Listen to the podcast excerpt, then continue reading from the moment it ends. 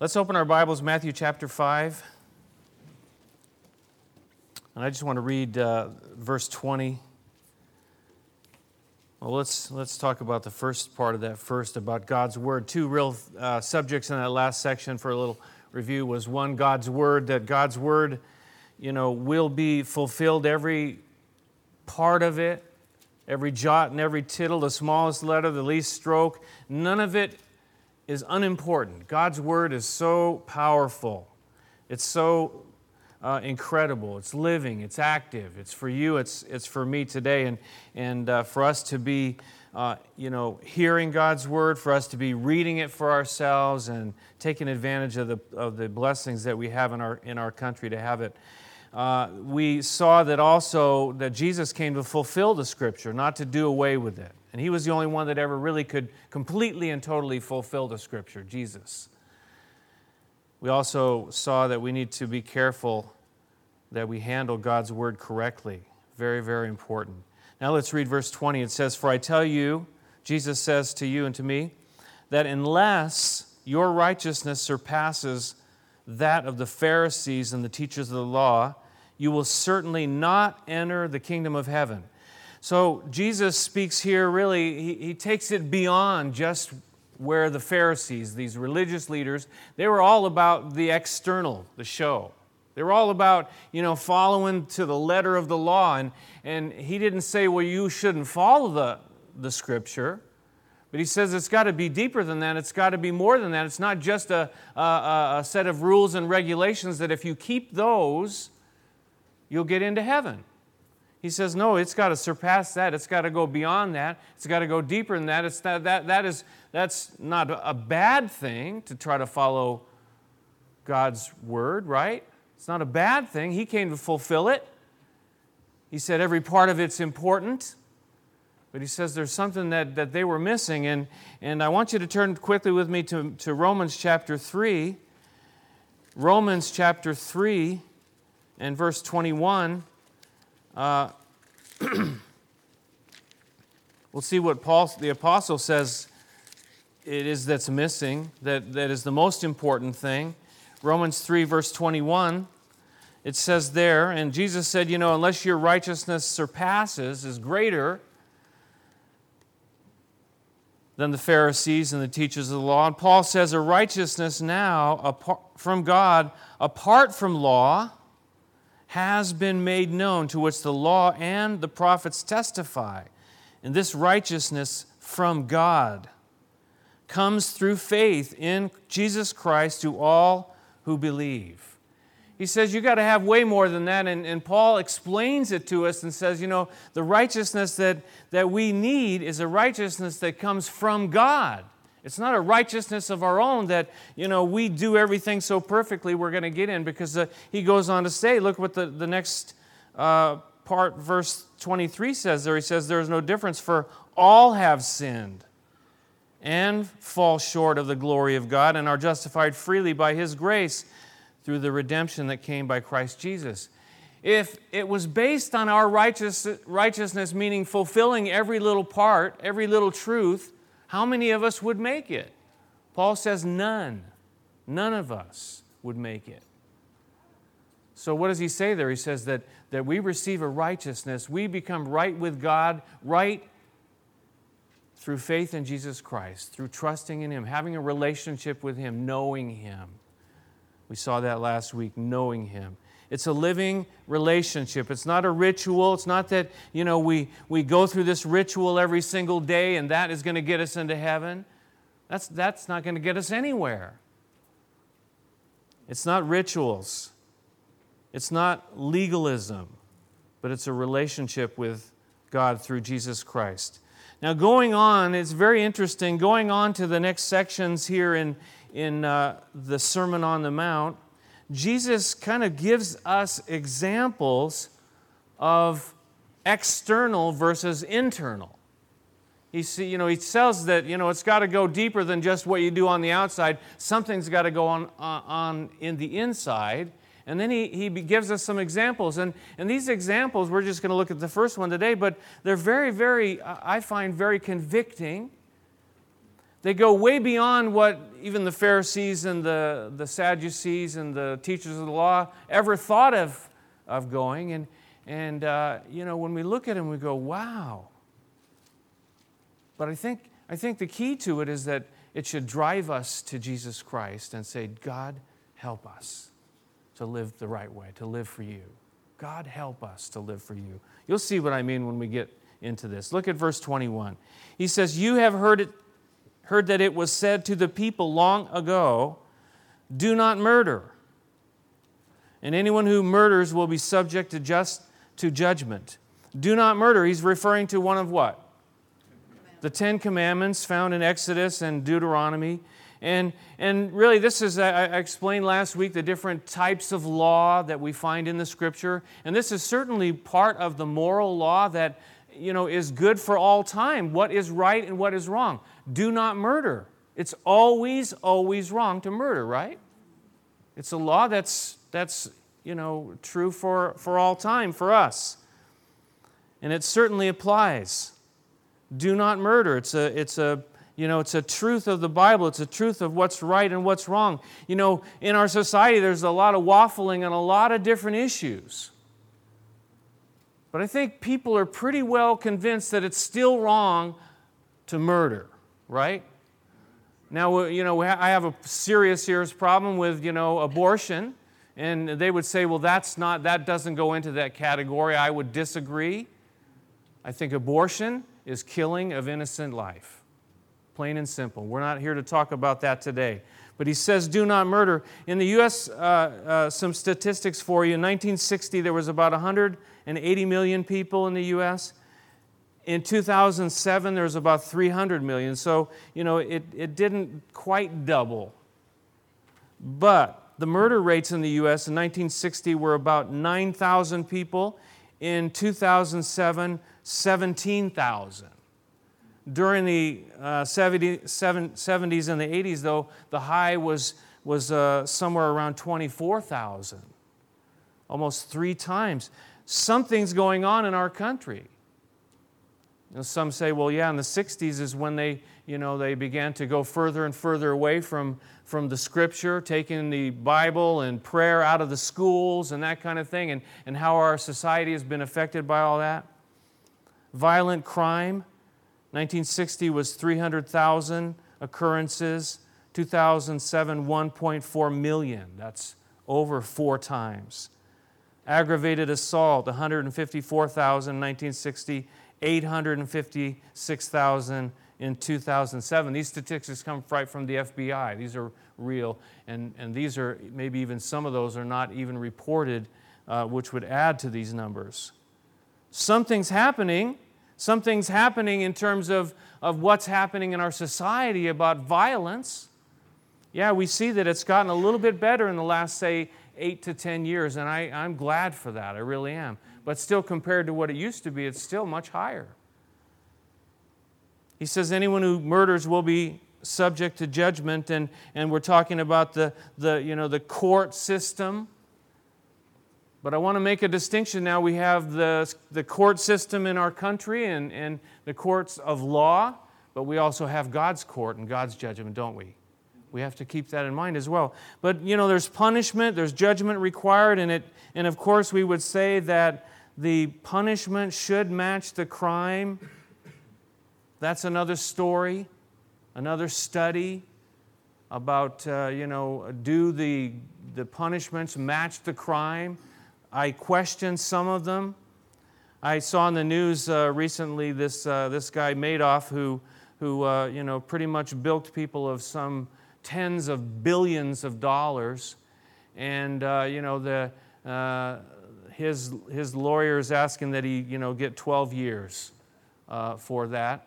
And they're saying because that's a life sentence because he's only going to live to be 83 and he's 70 you know, one now, that's going to give him one year out of prison or whatever. Of course, the, the prosecutors are saying we need to give him 150 years. What's the right thing? Well, if he broke the law to the tune of billions and billions of dollars, ruining people's lives, you know, what's the right thing? This is, again, not the topic of study for today. I just want you to think about that, though. Jesus says, they would be subject to judgment. Anyone who murders will be subject to judgment. If you do the crime, you got to do the time.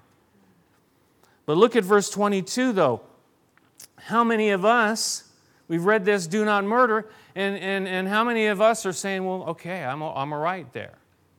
You know, the rich, rich young ruler, he, he knew what the scripture said. He says, I'm okay. I haven't, I haven't done those things. How many say, well, I never murdered anybody? You know, I never cheated on my spouse. I never, you know, uh, robbed the bank. I'm a good person. How many people say that to you when you to, to talk to them about their need for Jesus Christ? But look what he says in verse 22. He says, But I tell you that anyone who is angry with his brother will be subject to judgment. And again, anyone who says to his brother, Raca, is answerable to the Sanhedrin, but anyone who says, You fool, will be in danger of the fire of hell. Whoa. This sounds pretty pretty hard, doesn't it? I mean, okay, do not murder. Okay, I've never murdered anybody. But Jesus kind of extends it now to anger. He extends it to just being angry and insulting people. How many of us, myself included, can, can escape this? How many of you can say, I've never been angry with somebody? I've never, you know, gotten, I've never lost my temper. I've never, you know, got so angry I wanted to hurt somebody, but I didn't do it. How many of you are getting angry with me right now? You know, uh, someone said this that anger is one letter short of danger. And I've been thinking about this, this, this anger, you know, lots of things happen, you know, but anger and hatred and murder, he's, he's saying these things are like connected. Someone else said eh, that murder begins in the heart. Murder begins in the heart, the anger that starts there. These people, you know, all these murder statistics that I show, these aggravated assaults, these, you know, uh, violent crimes, they, did, you know, they didn't just go out and say, I'm just going to go do that. No, the, the, the, it began inside of them and anger took over and, and emotion and flesh and all this stuff and it just you know goes and, and these things happen jesus said out of the heart come evil thoughts murder adultery sexual immorality theft false testimony slander out of the heart come these things so jesus he comes on the scene and these guys thought they were all set he, they thought they were fine and he comes on the, on the scene and he says, You know what? We are missing the mark if we don't address the heart. If, if it's just a matter of, you know, f- uh, following a set of rules and regulations or whatever, we're missing the mark if we're not talking about what's inside because that's, what, that's where it's all at. That's what he wants to deal with. That's what he is addressing here to you and to me. God help us. And I read these verses and I say, God, help us. God, help us. I, I, I don't know if I got mad today. I think I might have. Got angry and started thinking thoughts. That's just today. I can't remember getting angry yesterday.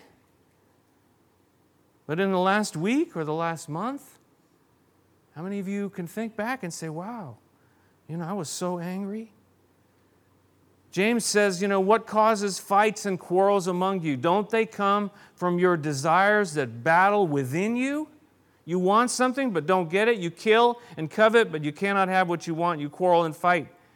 You do not have because you do not ask God. Stuff that goes on inside of us, you know, that anger, that rage. The human court, as I mentioned, the human court, they deal with the external acts, right? If you go and you break a law, the, the human court is going to deal with that. If you get caught, the human court's going to deal with that. And, and again, uh, the judge or the jury, whatever is involved, and depending on the type of crime that it is, they're going to deal with you about that, right? But Jesus says, you know what? There's something else. This, there's, there's God in the picture here. And, and God knows what's inside of you and, and what's inside of me, and, and He's going to deal with that. Oh, we may think we're getting away with everything. And maybe we're not doing a lot of things that that other person is doing and, and whatever, but he's saying, you know what, there's something inside here. I really like this quote uh, by Barclay. He says this The new standard kills all pride and forces us to Jesus Christ, who alone can enable us to rise to that standard which he himself sets before us. There's no room for pride, not in any single one of us. But he says it should force us to go to Jesus Christ, to, to, to follow his way. He says it's not just not, you know, taking the gun and shooting somebody, it's, it's the anger that is building up inside of you. James said, you know, that we should be slow to become angry. For man's anger does not bring about the righteous life that God, des- that God desires. Our anger accomplishes what? You know, you tell someone, Well, I'm a Christian, and they see that you're one of the most angry people around, they say, Wow, what a great Christian. What a light in the world, salt of the earth.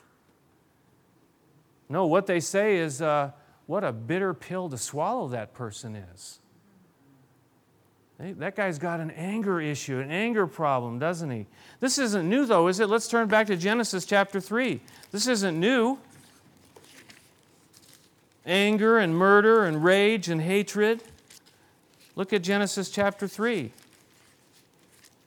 verse 3. I'm sorry, Genesis chapter 4, verse 3.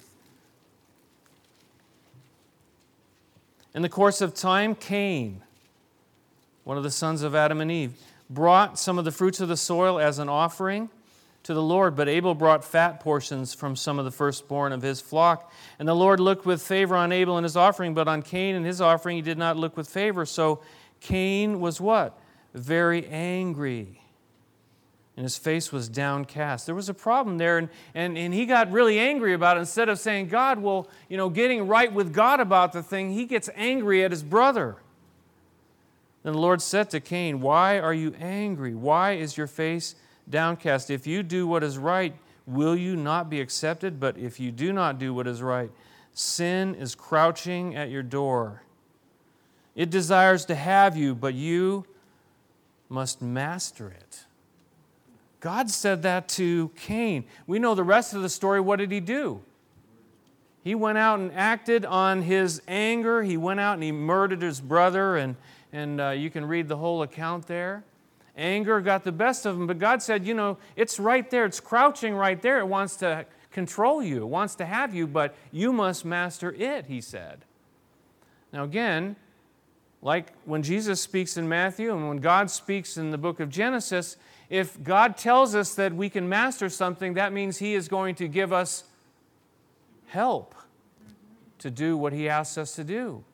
He doesn't say just pull yourself up by your bootstraps. If you just go to an anger management class, that's going to take care of the problem. No, we got to get on our faces before God if we've got these anger problems, anger issues, and say, God, help me.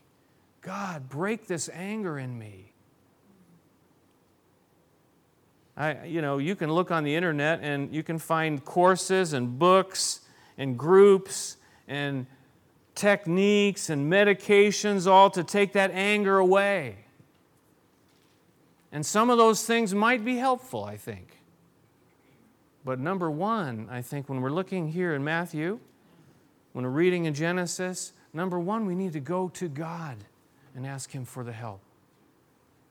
Number one source, go to God and, and, and humble ourselves before Him under His mighty hand. I like what Alan Redpath said about this, but let me first mention uh, uh, road rage. Uh, I read somewhere, and I don't know if this is true, that, that one out of every true driver, every two drivers experiences road rage. That's like half of the people in here. That's why I wait till you guys all go home before I ever leave. Uh, you know, but but it could be me but but jesus you know apply this to jesus and we you know say well i but i never you know pushed the guy off the road and and bumped him and got out of my car and went up and you know threatened him or anything like that But did you get angry with him? Did you want to? Did you want to say something? The road rage motto is this Anyone going faster than you is a maniac, anyone going slower than you is an idiot. you know, we laugh, but you know, it's true. I know it's me, it's true. Like, what's wrong with you? Why are you going so slow? Don't you see you're supposed to merge here? Stop that. And then I'll, you know, then I'll go around them fast and I'll look over at them. we'll see how old they are, if they're really old or really young or, you know. Alan Redpath said this, though. He said, There are many strange ideas about cross bearing. He said, I recall a man once saying to me, I have a fierce temper, but I suppose that is my cross. My friend, I said to him, lovingly, I hope, that is not your cross, but it is your sin. Oh, I just got this bad, bad temper, and, you know, I just have to carry it. No, he says, that's sinful. That's sin. Erupting in anger, carrying all this fierce anger and hatred within us. It's sin. And where do you go to get rid of sin? Do you, do you, do you get on a medication? Does that take the sin away? No, that's when you and I, we need to repent. We need to turn to the cross. We're going to have communion today. We need to turn to the cross. That's why we, we have the cross. We, we, that's why we have communion. We turn to God for forgiveness, for victory, for help, for strength. A lot of things happen, you know. Uh, you know, I know that when I get when I get really angry, uh, something, it, it, something, you know, physiologically happens as well. Isn't that true? Something, stuff happens within your body and you, and you don't feel good. I don't feel good. Maybe there are people who, you know, they get angry and they just like the way it feels or something. I don't know. I hate it. It does not feel good, but stuff is going on there, you know, adrenaline and, and all kinds of other these uh, chemical things happening. But we're, we're just this close, like, like God said to, to, uh, to Cain, we're just this close to, to getting out of control and doing crazy things. I'm not, tr- I'm not going to even try to answer all the questions about this, but, but Jesus' teaching here in Matthew chapter 5, it makes it clear that it comes out of our hearts, and, and he shows, it shows what's in there. And it also shows what's not in there. That's why he says, you know, you could be in danger of judgment with the Sanhedrin, but you could also be in danger of the fire of hell, he says. It may show us that we're heading for hell. Now, does that mean that every time we get angry, that, it, you know, well, there, I, am angry now, I'm going to hell? No, our, our destination is based upon what I said in the beginning here our faith and trust in Jesus Christ. But if, if, if you know, the, and, and we're all going to get angry from time to time, I believe, but, but, but do we go and, and do we work that out with our relationship with Jesus Christ? But if we have no relationship with Jesus Christ and that anger is just like consuming and mighty, well, then again, that might be showing us that maybe I don't have a relationship with Jesus Christ. You see what I mean? Does that make sense? One person made sense too. This anger, this insulting name calling, these words that come out of our mouths. We know Jesus talked about it in other places that the words that come out of our mouth, they come from where? From our hearts, the words that come out. He says there, anyone who says Raca is answerable to the Sanhedrin, the Jewish high court. That's something that you actually do. It comes out. That's not even just within, it, that's when it starts to spill out, you see. But this word raca means empty head or brainless idiot. You know, how many of us have, you know, said those kinds of things to people? Or maybe in our car when we're driving and they can't hear us. But he says, But anyone who says, You fool, will be in danger of the fire of hell. Why? For saying those words? Is that what he's talking about here? No, he's talking about because of the heart, because of where those words came from. If there's, if there's no faith down in there, if there's no relationship with God down in there. By the way, again, uh, this isn't the subject of our, our study today, that Jesus was never afraid to talk about hell, was he? And this word is the word Gehenna, which is the place of final punishment, eternal fire. You can, you can read about the different passages where the fire never goes out, where the worm does not die. You can read in Luke chapter 16 about the rich man and Lazarus, where Jesus talked about, you know, suffering and, and torment and, and the other side and crossing over. You can't cross over. And, and, and hell is a very real place. He wasn't afraid to talk about it. We can't be afraid to talk of it with, without a relationship with God through Jesus Christ and our sins being paid for, our destination is a place called Gehenna or hell. It's that simple. That's why we celebrate communion as well, that people would know the cross is where we find salvation, where we find hope. If you don't have that this morning, you need to come this morning, right here, right now, and say, Jesus Christ, please be my Savior, forgive me. I, I, I want eternal life. It's our choice. He doesn't force us to do it, He doesn't push us, He doesn't make us do it, but you and I make free choice. Have we made that choice? That's the question you and I need to ask. So, with this idea about anger now, where are we at? Are we, do we have this out of control anger and insulting speech? Someone said this it's, it's not enough merely to refrain from the act of killing. If the King of love reigns in the heart, one must refrain from heart hatred, must refuse to be contemptuous toward others, must resist the temptation to assassinate another's reputation. Love in the heart is the only true guide love in the heart. Anger, it's only going to get us into trouble. Isn't that true? It got Moses into trouble, it got Jonah into trouble. The Proverbs have all kinds of stuff talking about anger. Let me quote a few here. It says, stirring up anger produces strife. It says, a hot tempered man must pay the penalty. If you rescue him, he'll do it again, or you will have to do it again. An angry man stirs up distension, and a hot tempered man commits many sins. A fool gives full vent to his anger, but a wise man keeps himself under control. And listen to this do not make friends with a hot tempered man. Do not associate with one easily angered, or you may learn his ways and get yourself ensnared.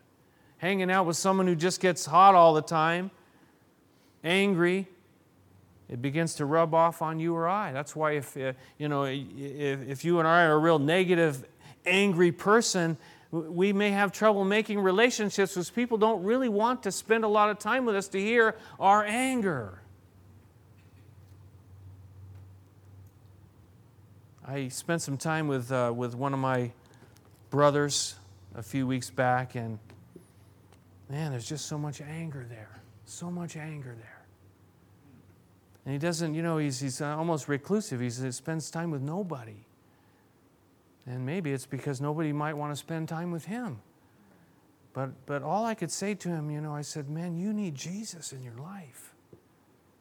All this stuff, all this anger, all these bad things, and mad at this one, mad at that one, you need Jesus in your life to get to the heart of who you are this anger, it destroys relationship. It, it, it may lead us to do physical harm to someone else. I think it hurts us physically ourselves, I think.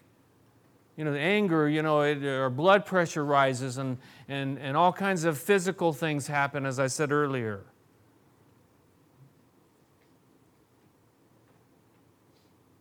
But to drive us to the cross, to drive us to Jesus Christ with the grace of God and His help, His help to know that it's wrong. Jesus is saying it's wrong. When you say, well, isn't there righteous anger? Well, maybe there are in certain cases, there's righteous anger. But I think for you and me, that's probably pretty rare. We may have a reason to get angry, but to get that angry doesn't make it right. And for you and I, it's usually some kind of self reason, selfish reason, or self centered reason. Jesus Christ was the only one that had truly righteous anger, ever. Truly, truly, all the time, only righteous anger. And you didn't see that very often either, did you?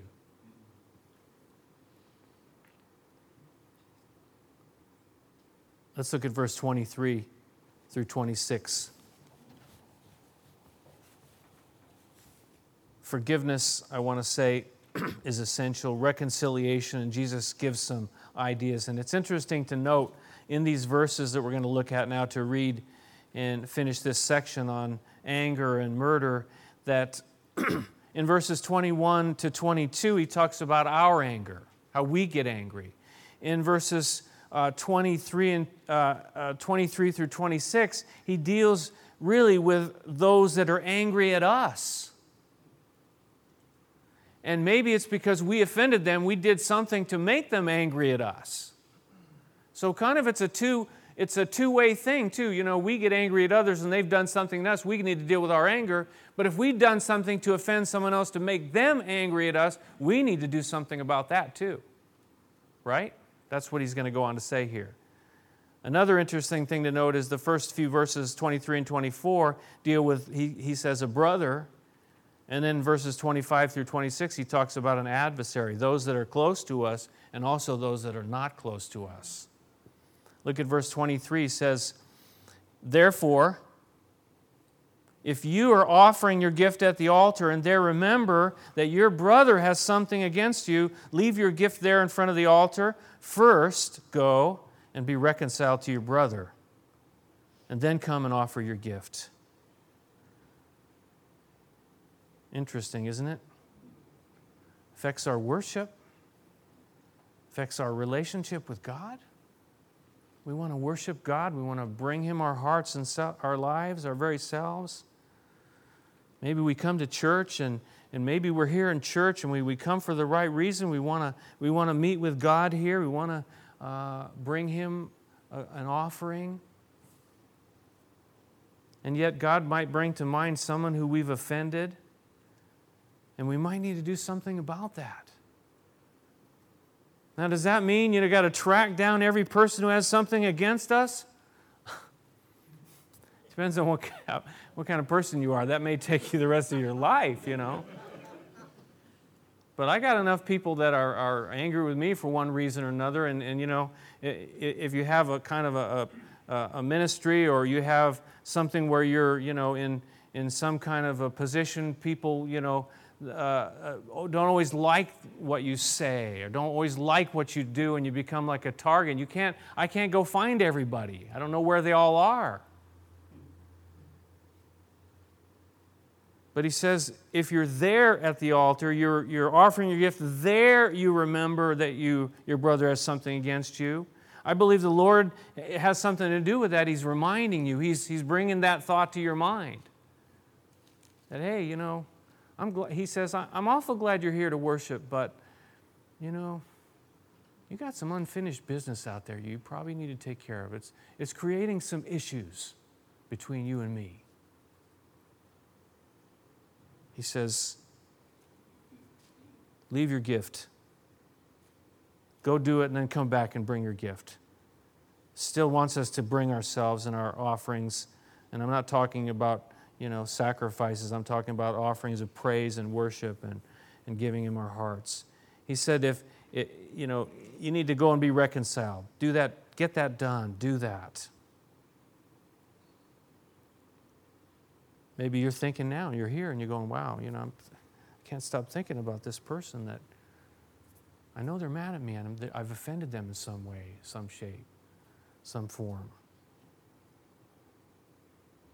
We saw in the, in the uh, Beatitudes, blessed are the peacemakers, for they will be called sons of God. Somebody who did, something, took a step. If you're the one offended, we need to give forgiveness, right? Jesus says in Mark chapter 11, he says, when you stand praying, this is an interesting, uh, this is a similar verse, but he says, when you stand praying, if you hold anything against anyone, forgive him. The first in, in Matthew 5, he says, if you remember that somebody's holding something against you, you need to go and be reconciled. He says here, if you're standing there and, and you're holding something against someone else, They've offended you, obviously. You need to forgive. You need to forgive.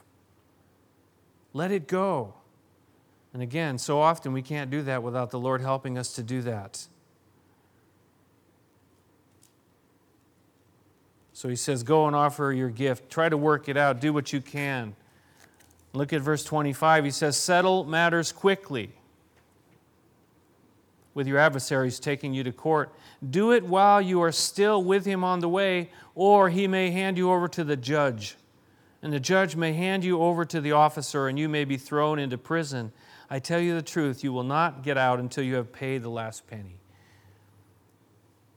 The, the, the message here in those two verses is this don't let it get worse.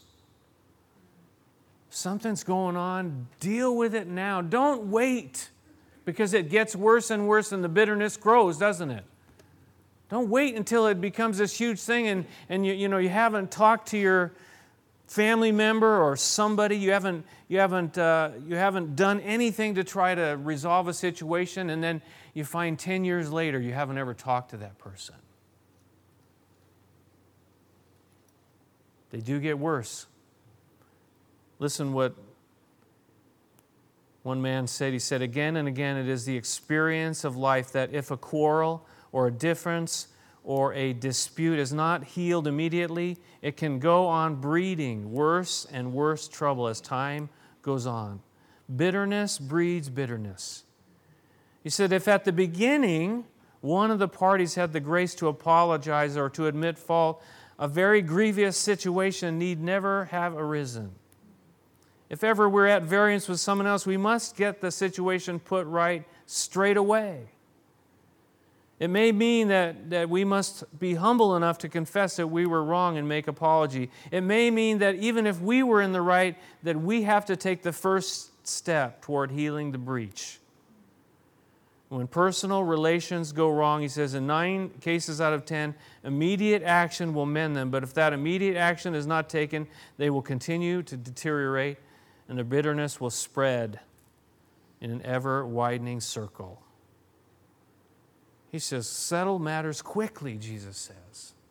Don't wait. Don't let it go on and on and on. If we need to apologize, if we need to take a step, if we need to humble ourselves, don't let it get any bigger by not dealing with it, because it does get worse in the end. I'd like to turn to the book of Ephesians and we'll finish there. Ephesians chapter 4. Ephesians chapter 4. Few verses in Ephesians, and we'll have a verse in Ephesians as well for our, for our communion that we're going to have in just a very few minutes. Look at verse 26. You've heard these verses before, haven't you? He says, In your anger, do not sin. Don't carry it on beyond that and do something stupid. He says, Do not let the sun go down while you are still angry, and do not give the devil a foothold. Paul is saying here that, you know, this angry, this anger inside of us, there's something the devil can latch onto that and actually get a foothold in our lives through anger. He says, Don't let the sun go down while you are still angry. That great theologian, Phyllis Diller, she said this Never go to bed mad, stay up and fight.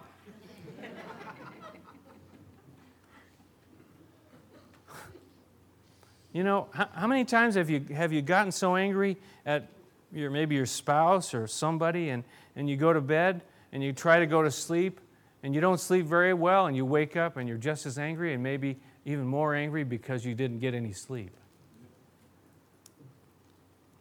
It's a hard thing to do. But he says, don't let the sun go down while you're still angry. You need, if you need to take a step and do something, maybe first you need to go for a walk around the block. Not just for the fresh air, but to pray and say, God, we're having a serious time. Maybe we need, you need to go lock yourself in your closet or in your bathroom and, and get on your face before God and say, God, my anger is out of control. I need help. Please. In the name of Jesus, I need help. Look at verse 29. He says, Do not let any unwholesome talk come out of your mouths, but only what is helpful for building others up according to their needs, that it may benefit those who listen.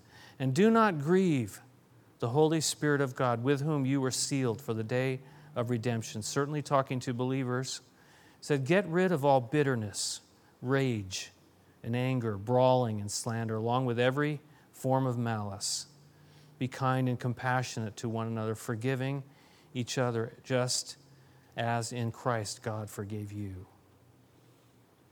Kind and compassionate. Let's, let's do it His way, in other words. Jesus calling us to a higher calling. We can't do it without His help, though, can we? Without His Holy Spirit, without the power that He gives us. Anger, forgiveness, humility, repentance, reconciliation. God help us. Let's pray together, shall we? Our gracious Heavenly Father, our Savior Jesus, we come and these words. Easier if we just did look at fables and stories. Because these words, they convict us and they challenge us. Lord, your word. And so we humble ourselves before you, Lord, and say, Lord, we, who are we? How can we ever fulfill anything out of your word unless you help us? Lord, maybe it is that that I have offended someone and I need to get it right. Show me what to do. Maybe my anger is out of control. Show me what to do, where and how to get the help I need.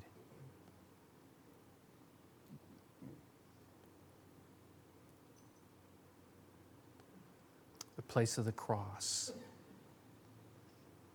where we humble ourselves and we confess our sin. where we thank you, Jesus, that you paid the price for my sin. We take a few moments now to quietly, in our hearts, to quietly reconnect with you and, and say, Jesus, Jesus, Jesus. Sweetest name I know.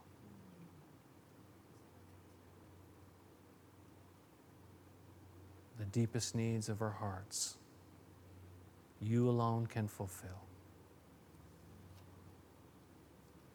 We need you desperately. I pray that you would prepare us even now, Lord. Partake the communion, that the cup and the bread as we remember what you have done for us.